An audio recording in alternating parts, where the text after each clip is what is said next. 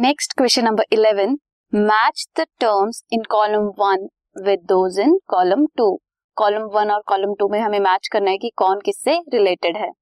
First one is compound epithelium compound eye septal nephridia open circulatory system typhlosole osteocytes and genitalia column two में ये किस किस से match करते हैं?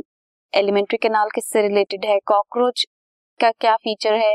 स्किन से क्या रिलेशन है? मोजैक विजन अर्थवॉर्म फेलोमेयर और बोन सो कंपाउंड एपिथेलियम कहाँ प्रेजेंट होता है?